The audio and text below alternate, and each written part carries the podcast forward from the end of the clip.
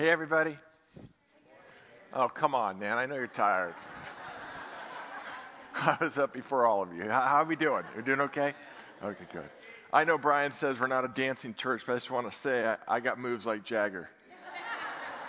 and don't don't make me bring him out because it'll be awesome. I love it. Let's pray. Jesus, thank you for thanks for where you have us. Thanks that we're dependent on you. I, I'm just blown away that millions of dollars come through this place and to get deployed to the world. Uh, and God, we want really, we could, we'd stop the offering, put the plate down, and hop in it because that's our desire to be an offering, to give you our lives, and to have you use our one and only life to bring you glory, to matter for eternity, to influence peoples forever. I can't believe we get to do that through you. Wow, who's worthy of such a task? So we commit this time to you. Thanks for your word. Thanks for this amazing book, for all the books that make up the Bible. Guide us, please. We love you and thank you in Jesus' name. Everyone said? Amen. Right on. So it struck me this week that the Apostle Paul is an amazing, amazing artist. Uh, he doesn't paint on a canvas with brush, he's painting on papyrus with a quill and we have the book of Galatians and all the rest of the books he's authored.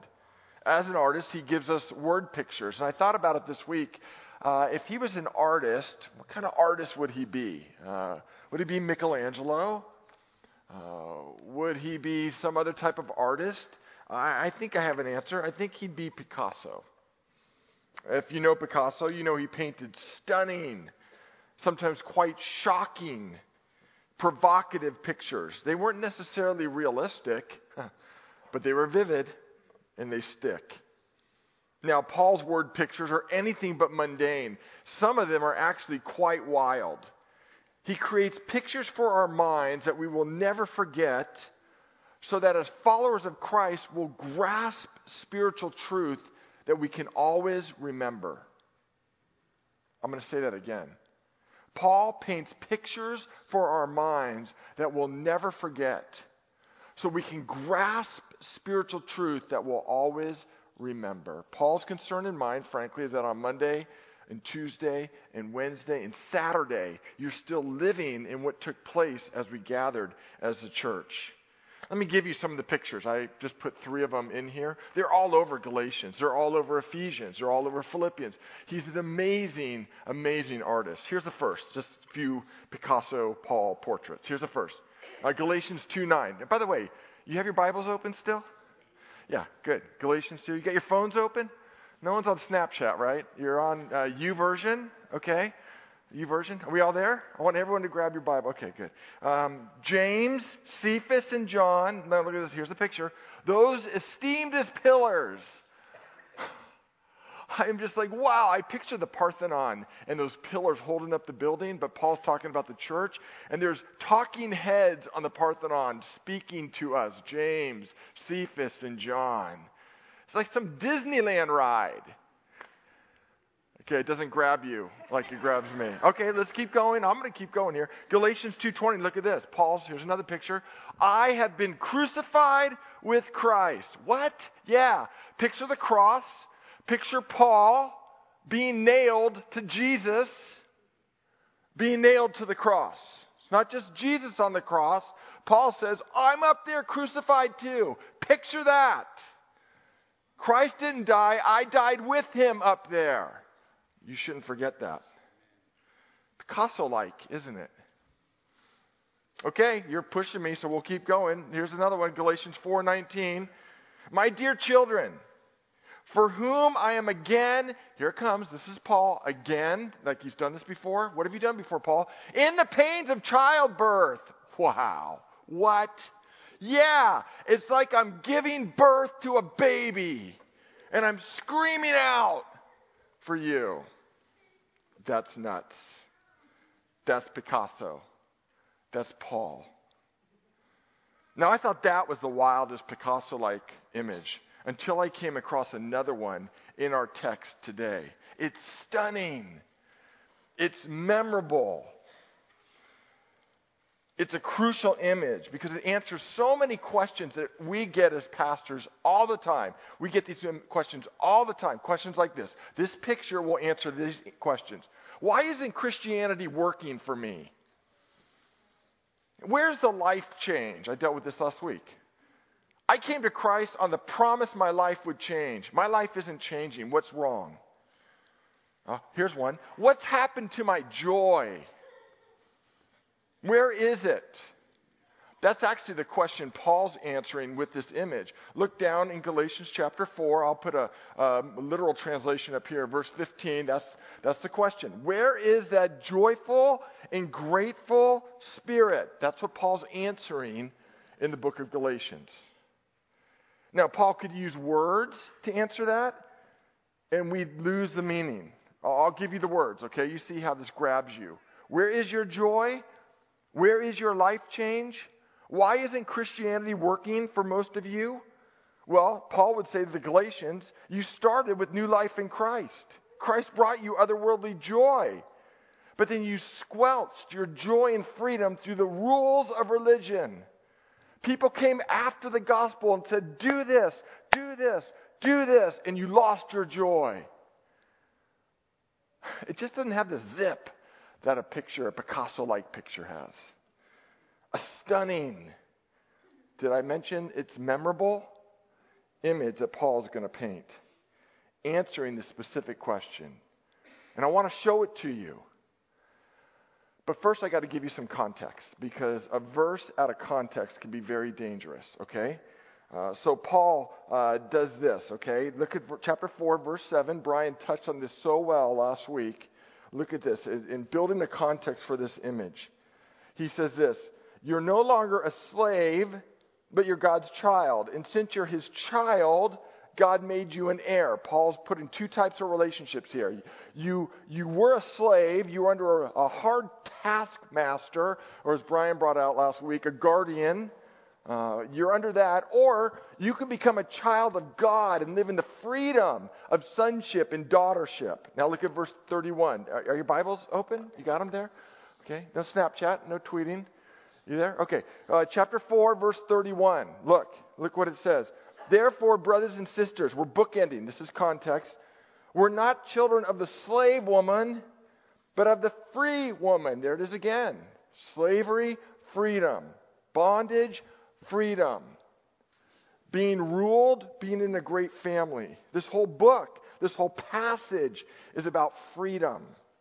Living like sons and daughters, not like slaves to the law. So the question is that Paul's answering with this image is how do we experience life in Christ as sons and daughters of God?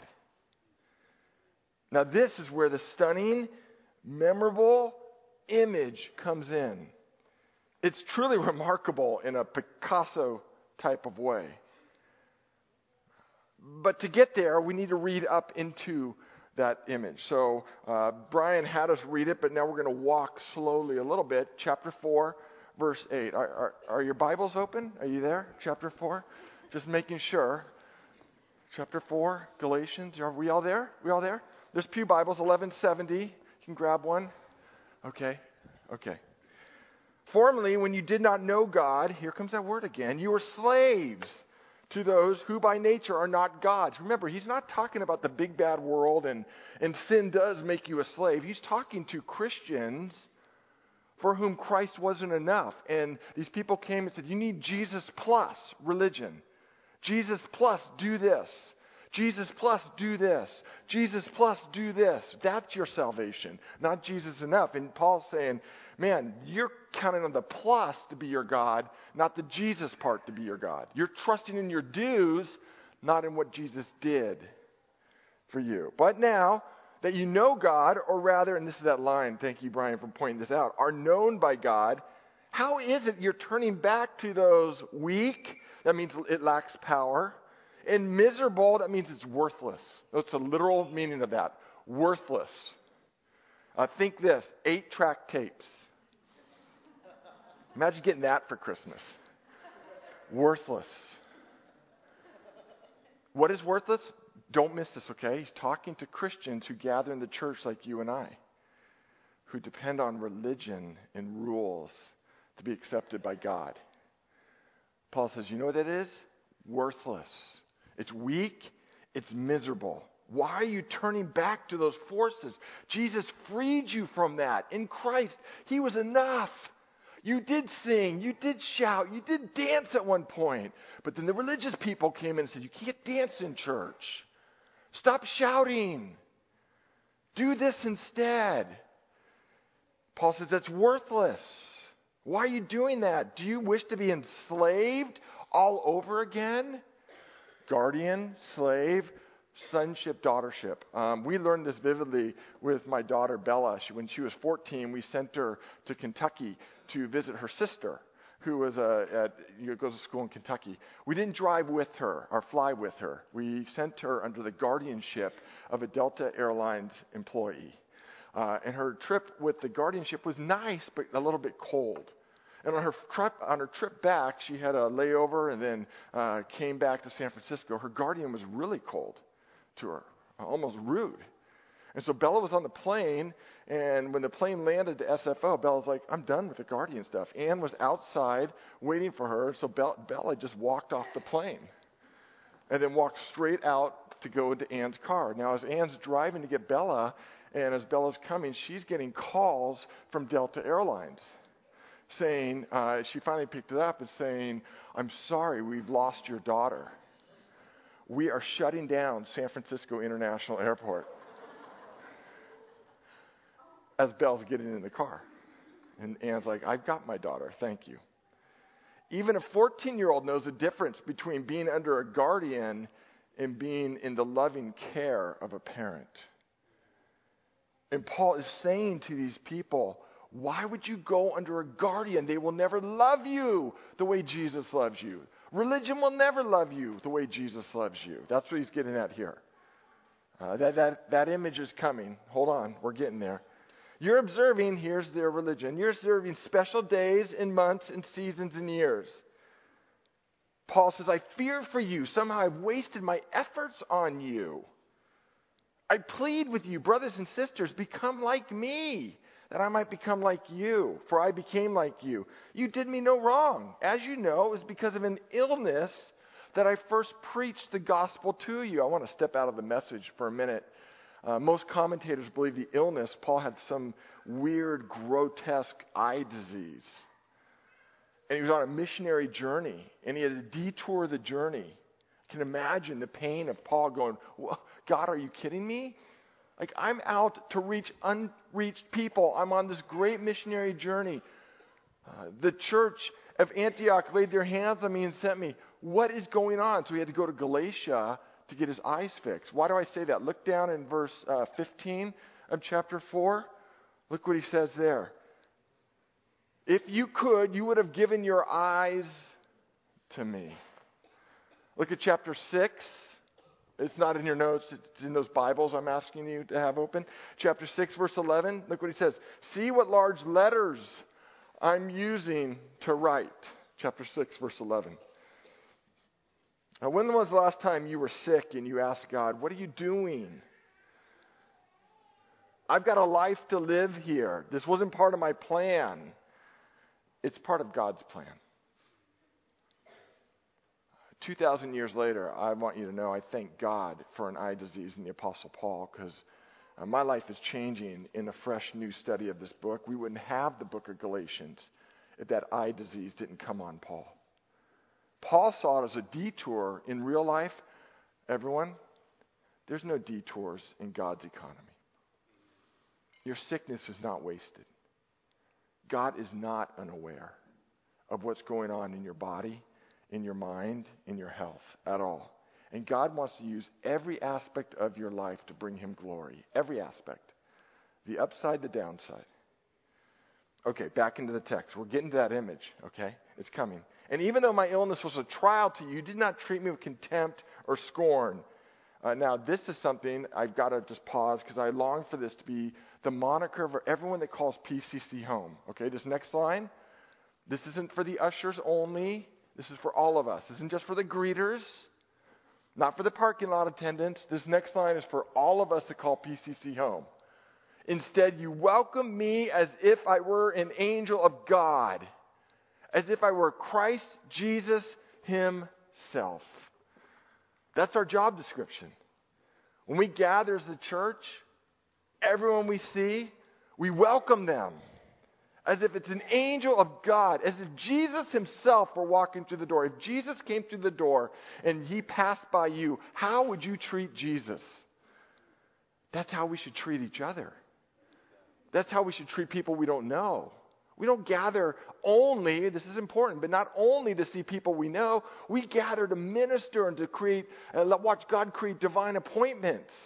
How's it going to happen? Especially as we go into the city through a multi site strategy. I'll tell you what, that's it right there. We treat people as if they're angels. It's an angel, as if they are Jesus himself, right? Okay, so let's jump down. Verse 19. Let's get to the image. Let's get to the image. It's, it's, it's stunning. It's memorable. Before we do, sorry, on the bottom of page two, I summed up everything coming up to verse 19, especially for teenagers and college students and those of us who know them. We get asked all the time, hey, I'm, my child's going to uh, University of Arizona. Any good churches out there? I need a church in Phoenix. I need a church up in Seattle.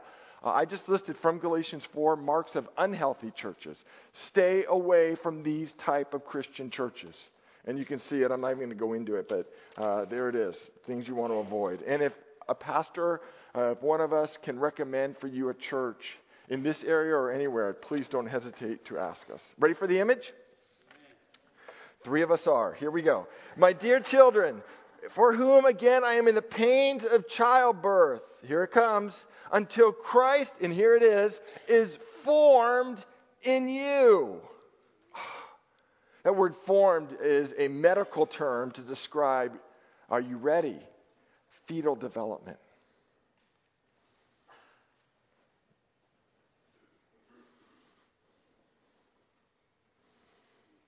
It's a stunning, memorable image. Literally, until Christ, who's been implanted in you, starts to show through you. That's what he's saying. The word means to give outward expression to an inner nature, letting what's inside you show. That's what Paul's saying. Now, generally speaking, when you see a pregnant woman, you can tell, right? That wasn't a rhetorical question. You can tell, right, generally, unless you're a man.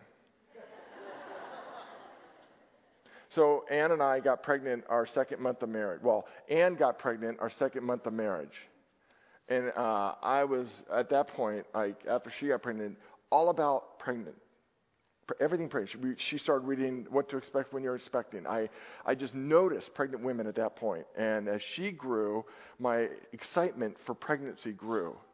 So we're in the Bank of America line back when you would go to a teller, and uh, we're waiting in line. There's about 10 people in line, and there was a woman behind me. How do I say this? She's uh, rotund. Okay, I'll just, she's big. And I turned to her thinking, ah, I'm like, wow, you're pregnant. She wasn't pregnant. I just froze. I froze. And Ann, thank God, Ann just covers for me and says, I'm sorry. This is our first baby. She was seven and a half months. She was, you know, she was showing. She's like, I'm so sorry. He thinks everybody's pregnant. I'm so sorry. And then, you know, off we went. Thank you, honey. Uh, this is a true story. Like I, I only make, you know, most men do, only make that mistake once, right? So last week I was gone. I was in LA at this church and had a, uh, a host who got, you know, took me through all the services and different places I had to be. She was eight and a half months pregnant. I didn't say a word. She's walking like this. And finally, you know, we've gone through like four or five services, and, and, it's the end of the day, and I'm like, gosh, you did it. And she's like, yeah, wow. I'm in being pregnant. I'm like, oh, you're pregnant. she's like due in two weeks. I'm like, wow, that's really cool.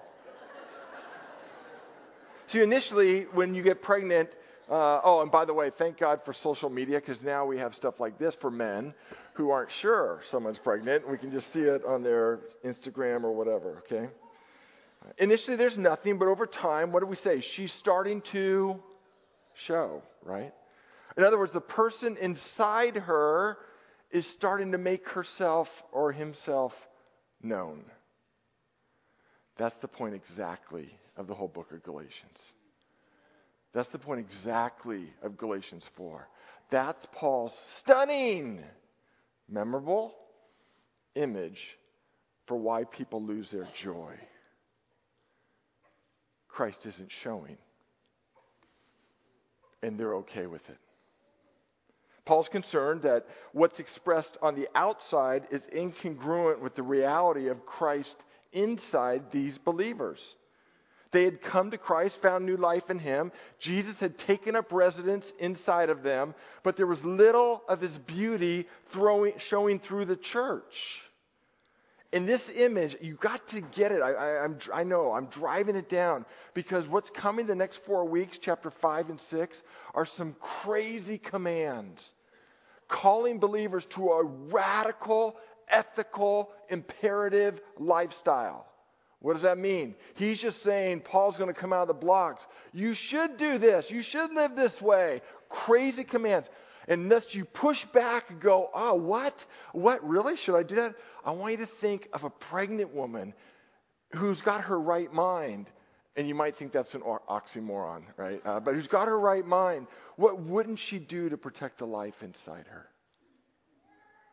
We've had pregnancies on our staff uh, this last year. It's been beautiful to watch and to be in meetings and just glance over and see uh, a Kristen or a Helen just just touching their tummy and smiling.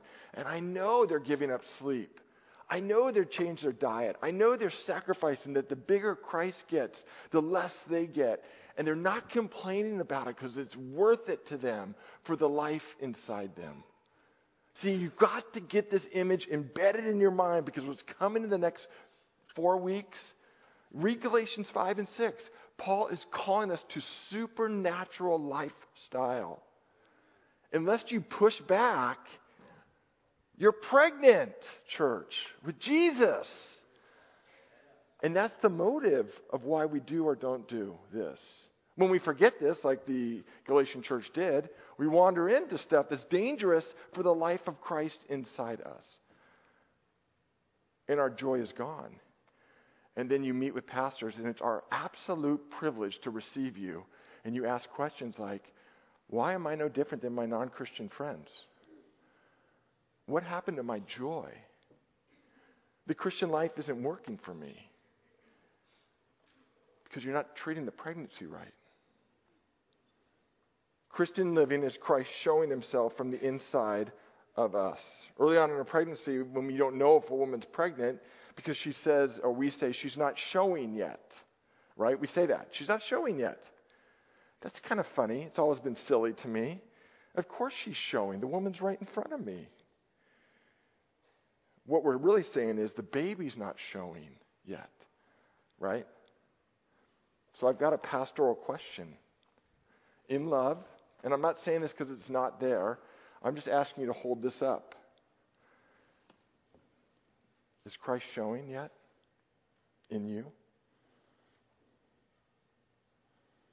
Like Paul, I'm talking to followers of Christ. Christ is in you. Is he showing? Here's the pregnancy principle Paul's going to get at through this stunning, memorable image. You ready? The farther along you go, the more you show. There it is. The farther along you go, the more you show. That was the case in all four of our pregnancies and was measured every time. As long as the baby was growing, everything was great. In one case, when the amniotic fluid wasn't growing, the, the amniotic uh, sac wasn't growing, alarm bells went off.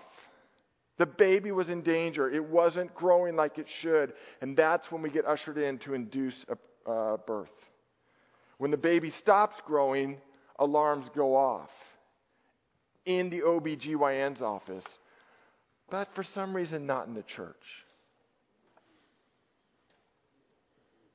When Christ isn't growing in us, and I'm not saying this to shame us, I'm just coming out and saying what Paul's saying. Really, there's no condemnation. You know I love you. And when like weekends like last weekend, I miss being with you. I just miss being with you. When the baby's not growing, something's wrong when Christ isn't growing in you. And we need His grace and we need His mercy to come back to let the baby grow. So I want to ask one more time Are you showing? Is Christ growing in you? What does that look like? April 9th, we have a baptism. April 9th. You know what a baptism is? It's a pregnancy announcement. It's what it is for a Christian. It's when a Christian says, I'm pregnant with Jesus, He's in me. If you haven't been baptized, that's your day. Christ is in you. You go public with that. God won't love you more if you get baptized. He won't love you less if you don't. But Jesus said, get baptized. It's our pregnancy announcement. What does it look like for Christ to show in you? I have, get on track with me, my brother in law, Johnny, his brother in law, okay? Been married 30 years. Met this man, his name's Peter Rosenberger. He had a plan for his marriage for his wife, Gracie, but then she got a disease. Over the last 30 years, they've navigated 78 operations, the amputation of both her legs, treatment by more than 75 doctors in 12 hospitals. They've worked their way through seven medical insurance companies and paid out or had more than $10 million in medical bills. And his testimony is it's my joy to be married to that woman. I'm like, wow, you're showing. In the last service, there was in two, three marriages in the last service. One spouse who was there whose husband broke the marriage covenant and walked out on the spouse. And the spouse is there is left to pick up the pieces, and they're doing it with courage, with the fruit of the Spirit, with the help of the church, but they're not giving up on Christ. And they have a joy and a contentment and an ache in their life that's otherworldly. And I want to go up to each one of them and go, Your pregnancy looks great with Christ in you. There's a young man that's been here today who's out with his friends this weekend and at a party was uh, hit on by a woman who said, Hey, can, can we get out of here? You know what she wanted. He knew what she wanted. And he says, No, no, no, no, I can't. That's not why he went to the party. But she didn't give up. Come on, no strings attached. This is friends with benefits. No one will know. And he turned to her and he says, I, I can't, I'm pregnant. No, that's not what he said. but it's what he meant. I can't dishonor you, and I won't dishonor me. I'm carrying Christ, and I'm not going to bring him into that. And so he left the party. There's a freshman today who's here. She's with her friends last weekend. They had a great time in downtown San Carlos, and they wandered into a park where her friends pull out marijuana and start to smoke. And without condemnation, she remembers who she is and says, I, I have to leave. They mock her for being a goody two shoes. She pats her stomach and says, Secondhand smoke just wouldn't be good for baby Jesus. and leaves the park. And calls her parents and says, I didn't plan on this, but this has gone south really quick. I need you to come pick me up. Now, she didn't say secondhand smoke wouldn't be good for Jesus, but it's what she meant.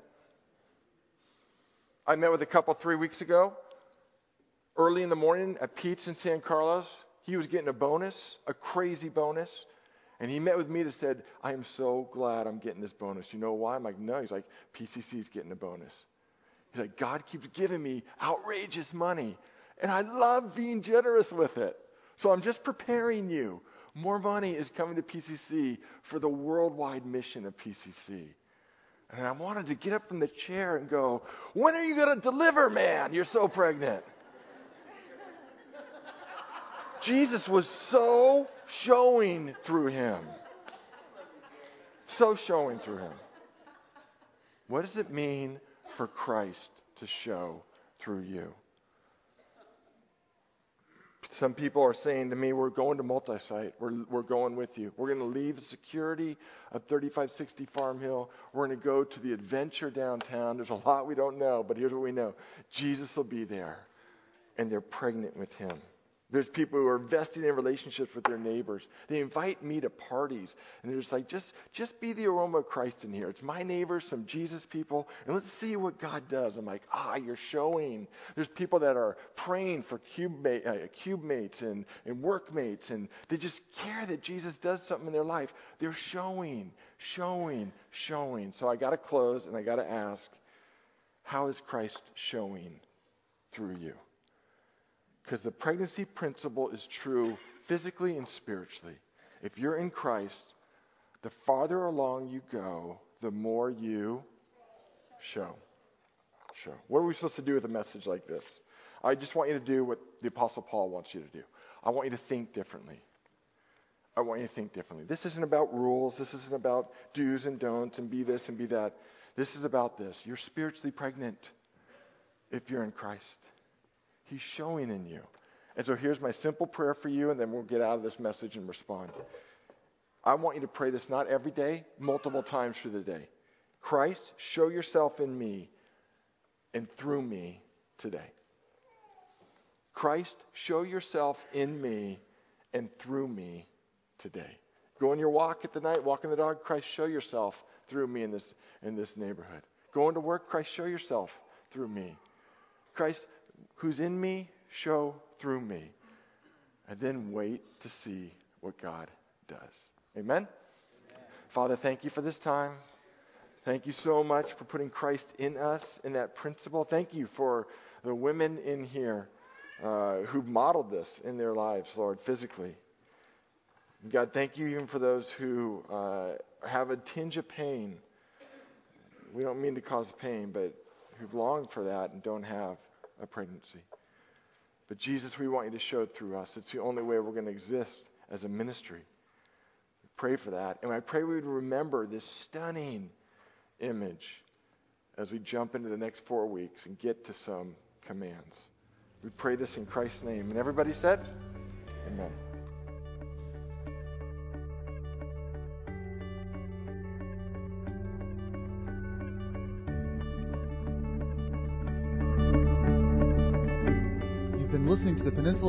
Church podcast. We're located at 3560 Farm Hill Boulevard in Redwood City, California. You can reach us online at www.peninsulacovenant.com.